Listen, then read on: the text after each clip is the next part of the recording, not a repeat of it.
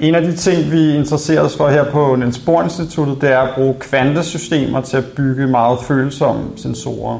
Og en af de ting, man kunne være interesseret i at detektere, det er magnetiske signaler fra et hjerte. Fordi hvis man vil finde ud af, om et hjerte er sundt og rask, uden at skulle skære hul i maven på folk, jamen så kan man faktisk udnytte, at et fungerende hjerte udsender magnetiske signaler. Så for at måle så svage magnetiske signaler, så har man brug for en meget følsom sensor. Og der har vi bygget et, øh, et kvantesystem, som består af en, en glascylinder. Inde i cylinderen er der en hel masse cesiumatomer, en million millioner, så man kan forestille sig nogle små prikker, der fiser rundt inde i den her glascylinder.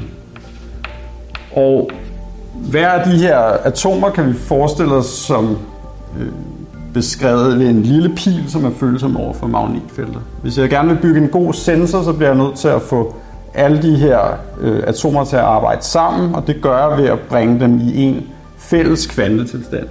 Og derved vil atomerne samlet set virke som et stort atom med en fælles kvantetilstand.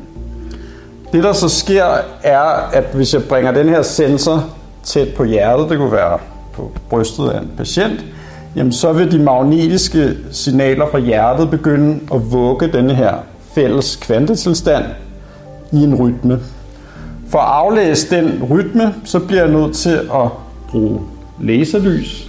Det kan jeg jo ikke se med det blotte øje, men jeg sender laserlys ind.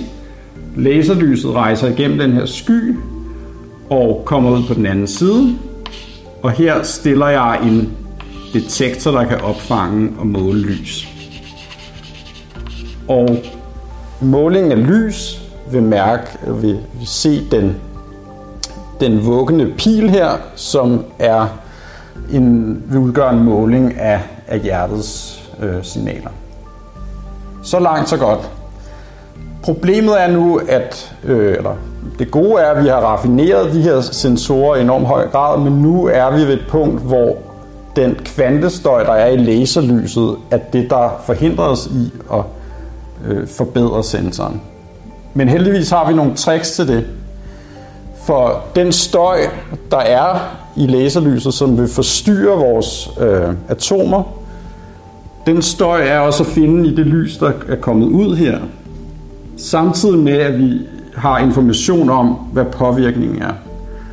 Og hvis vi laver vores måling af lys rigtigt, kan vi faktisk få støjen og resultatet af støjen til at udligne, og så er vi efterladt blot med den vuggende bevægelse, som hjertet inducerer i vores atomer, og dermed har vi en meget præcis måling af, af hjertets funktion. Det her, det er så vores forsøgsopstillinger. Der er en hel masse ting, men ligesom hjertet i eksperimentet vil jeg vise jer her. Og det er de her øh, glasceller, eller sådan et glasakvarium, hvor vi har en klump cesiumatomer her, og når vi varmer dem op, så svæver de rundt op i denne her glaskanal. Og det er smart, fordi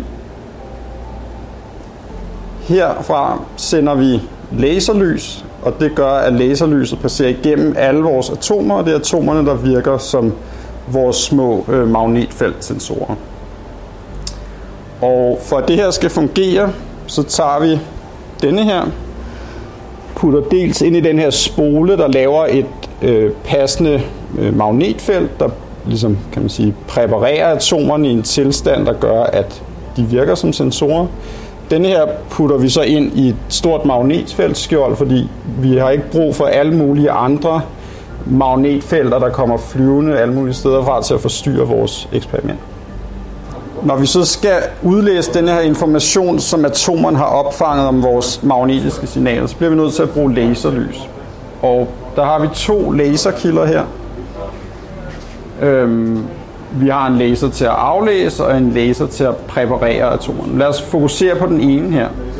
Laserlyset bliver via de her spejle ledt ind i en fiber, og det er meget smart, fordi så kan jeg føre den her fiber lige hen, hvor jeg skal bruge den.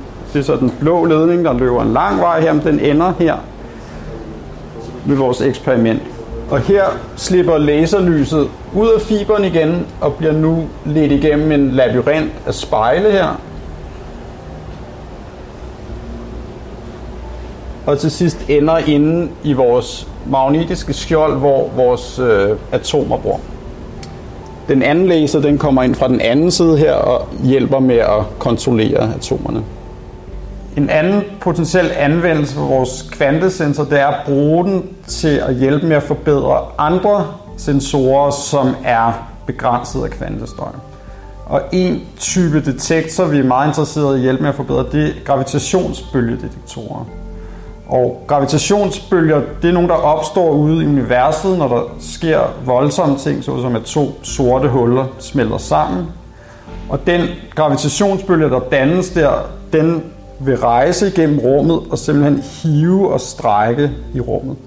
Og når den her bølge så kommer forbi jorden, der har vi en mulighed for at måle den. Og hvordan gør man det? Det gør man med et interferometer. Og et interferometer, det virker ved, at vi har vi sender laserlys hen på et halvgennemsigtigt spejl, som deler lyset op i to lige store dele. Så den ene del vil rejse op her, og der placerer jeg et spejl, og den anden del den vil rejse til højre her på min tegning, der, der placerer jeg et andet spejl. Når de to dele af lyset møder spejlene, jamen, så vil det selvfølgelig blive reflekteret og mødes igen her, og så vil de dele sammen rejse ned på min tegning her, og der stiller jeg en detektor.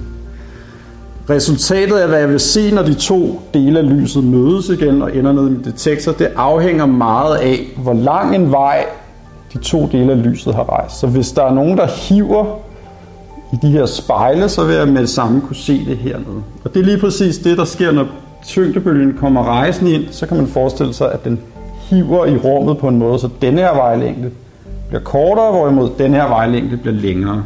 Og det er altså lige præcis det, jeg kan måle med et interferometer. Det, der så er problemet, er, at hvis jeg putter rigtig meget lys ind her, det er umiddelbart det, jeg vil gøre for at måle bedre og bedre, så på et tidspunkt så begynder kvantestøjen i lyset faktisk at drille mig.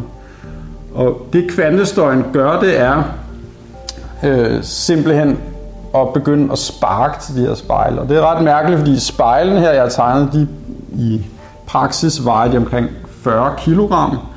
Men faktisk, hvis du putter nok lys ind, så kan det, at lyspartiklerne, fotonerne, rammer og reflekteres, det, jamen det er ligesom en masse små bolde, der bombarderer de her spejle. Hvis du putter nok lys ind, jamen så vil det faktisk give en mærkbar effekt. Og det er jo ikke så godt, hvis man prøver at måle tyngdebølger, og man nu begynder at få øh, så at sige en påvirkning fra, at spejlene nu ryster af en helt anden grund, nemlig at vi sender lys ind. Så det er vi meget interesseret i at fjerne den påvirkning, og det er lige præcis det, vi kan med vores kvantesensor. Der kan vi faktisk på sindrig vis måle denne her støj, og dermed kan vi øh, kompensere for det. Så det er en anden øh, anvendelse, som øh, er en af flere anvendelser for vores øh, kvantecenter, som er lovende og som vi vil udforske i fremtiden.